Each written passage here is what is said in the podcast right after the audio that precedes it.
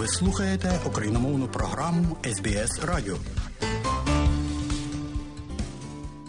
А далі, шановні друзі, у нашій україномовній радіопрограмі Вістки із рідних земель, з якими вас ознайомить сьогодні журналістка Людмила Павленко. У 350-й день повномасштабного російського вторгнення, поки Росія нещадно обстрілювала Чернігівщину, Сумщину, Донеччину і Херсон, а у Києві демонтували пам'ятник Чкалову. Президент Володимир Зеленський виступав у парламенті Великої Британії та став першим українським лідером, який був прийнятий на аудієнцію з британським королем Чарльзом III. Другий з часу повномасштабної війни закордонний візит президента Зеленського має на меті створити коаліцію літаків і надати Україні бойові літаки для захисту від російського агресора. Саме з таким закликом до Великої Британії та світової спільноти звернувся президент Володимир Зеленський. Він виступив перед британськими депутатами у Вестмінстер Холі, висловлюючи гордість за повітряні сили України. Президент повідомив, що привіз із собою подарунок від українських бойових авіаторів і передав спікеру британського парламенту шолом бойового пілота, одного з найбільш успішних асів.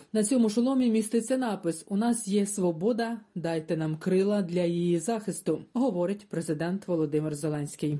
As I already mentioned, Ukrainian soldiers Українські солдати тренуються у Британії, зокрема керуванню челенджерами, вашими основними бойовими танками. І це танкова коаліція, яка вже діє.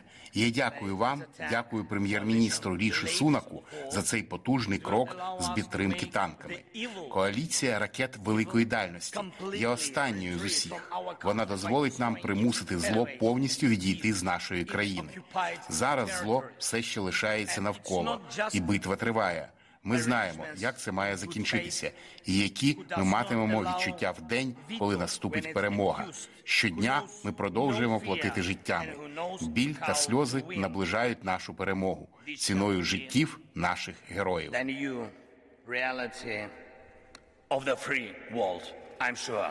Програма закордонної поїздки президента України супер насичена і не обмежується однією країною. Відразу після високих зустрічей у Великій Британії, зокрема з прем'єр-міністром Ріші Сунаком, Зеленський попрямував до Франції і вечором цього ж дня провів тристоронні перемовини у Парижі з президентом Франції Еммануелем Макроном та федеральним канцлером Німеччини Олафом Шольцем. Президент Сполучених Штатів Америки Джо Байден, виступаючи з промовою про стан держави, назвав війну Росії в Україні найбільшим тестом для світу і запевнив, що штати будуть підтримувати українців стільки, скільки це буде необхідно. Чи ми будемо відстоювати найбільш основні принципи? Чи ми будемо відстоювати суверенітет? Чи ми будемо відстоювати право людей жити вільними від тиранії? Чи ми будемо відстоювати захист демократії? Ми знаємо відповідь.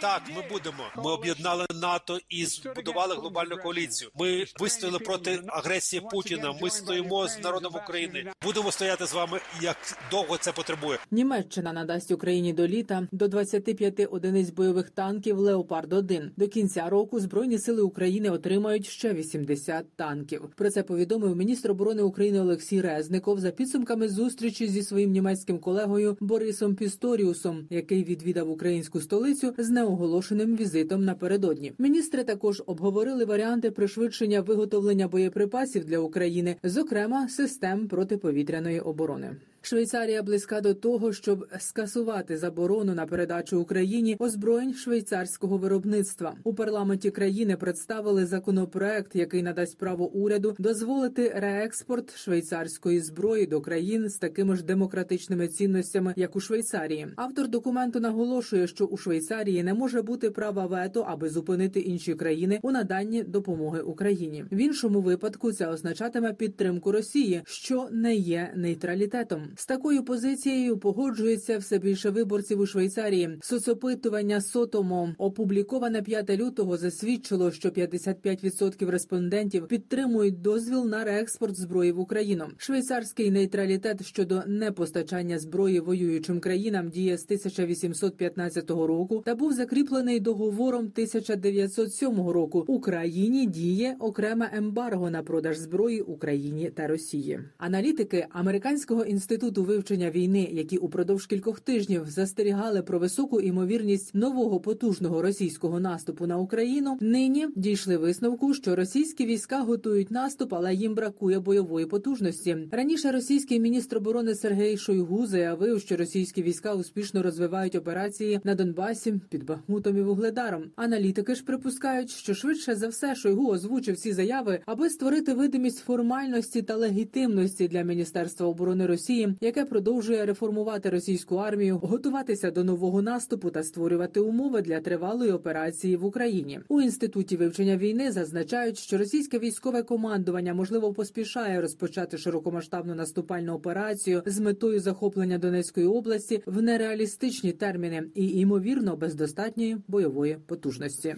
Новий посилений наступ росіян на Україну відбуватиметься швидше за все за двома основними напрямками: Донецькому та Луганському. Додатковим третім напрямком може стати Харківський напрямок у районі Куп'янська, аби спробувати обійти українські сили із флангу. Вважає керівник центру військово-правових досліджень Олександр Мусієнко. Запорізький напрямок може стати гарячим, якщо окупанти матимуть успіхи на вище названих напрямках. Водночас повномасштабний наступ, як це сталося в лютому попереднього року навряд чи відбудеться. Переконаний військовий експерт аргументує свою думку тим, що російській армії на це не вистачить сил та ресурсів. Попри свою мобілізацію, вони не можуть розраховувати однакову вогневу активність наступальну артилерії і танків. Зараз дуже багато фейків про те, що сумський напрямок, Чернігівський під загрозою підуть знову на Київ. На сьогоднішній день не видно військової присутності російських військ в Білорусі чи на Чернігів, чи на Сум. Вони побачили, що захід вглиб української території це означає, що б'ють їхні логістичні шляхи. Україна готується до посилення російської агресії і не лише намагаючись гарантувати постачання озброєння, бо ще більш важливим є людський потенціал для зміцнення сил оборони та звільнення тимчасово окупованих територій. У зв'язку з цим було оголошено ініціативу Гвардія наступу. Лише за кілька днів формування нових добровольчих батальйонів в рамках цієї ініціативи подано 9 тисяч заявок. Найбільше їх надійшло до бригад Національної гвардії, поліцейської бригади та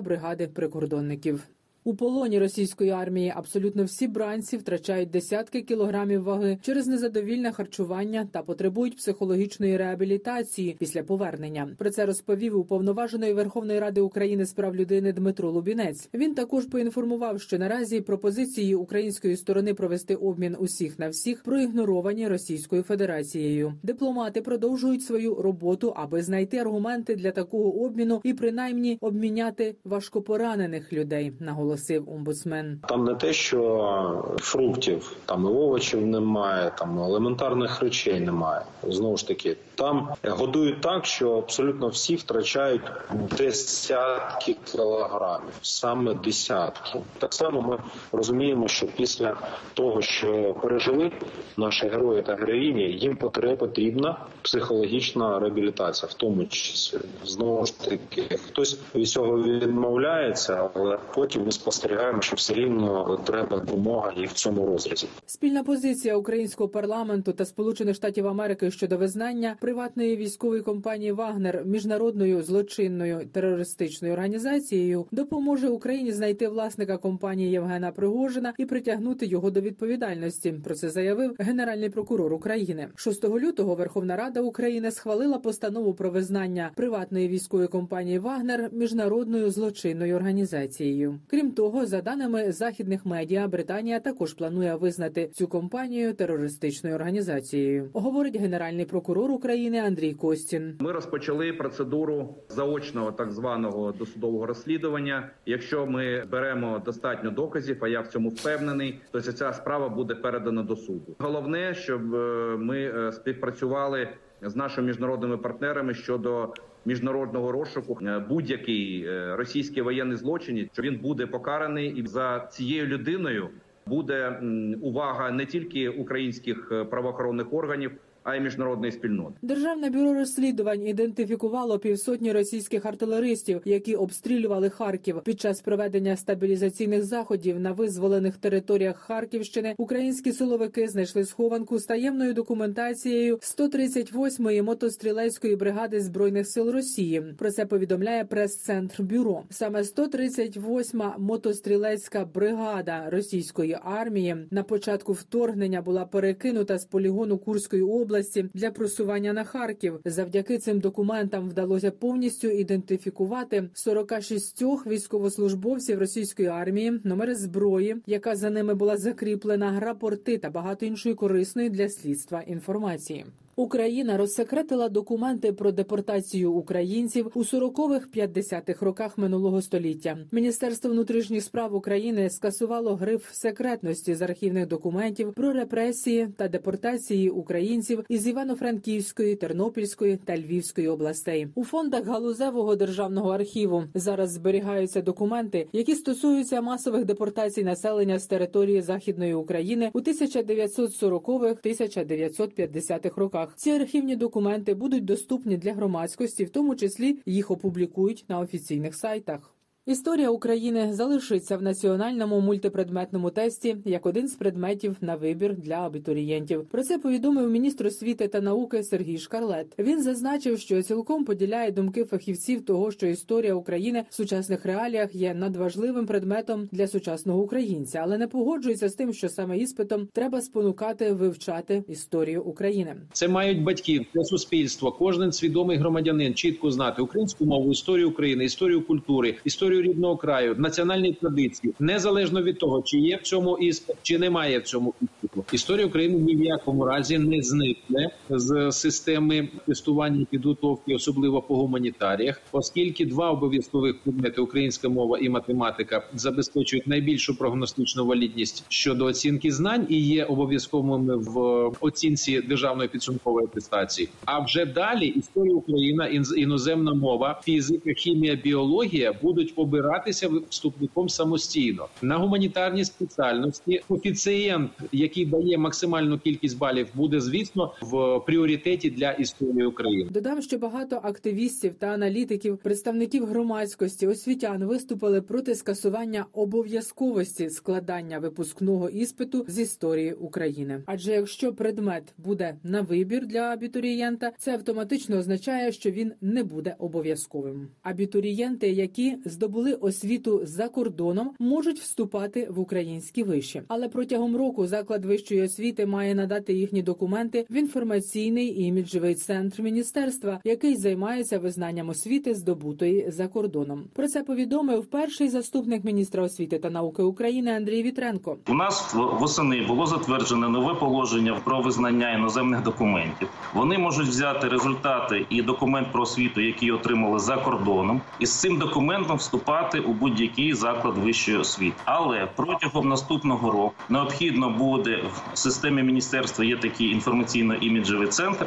який займається визнанням здобутої освіти за кордоном. Протягом року заклад вищої освіти має бути подати туди заявку та, скажімо так, визнати цей документ на території України.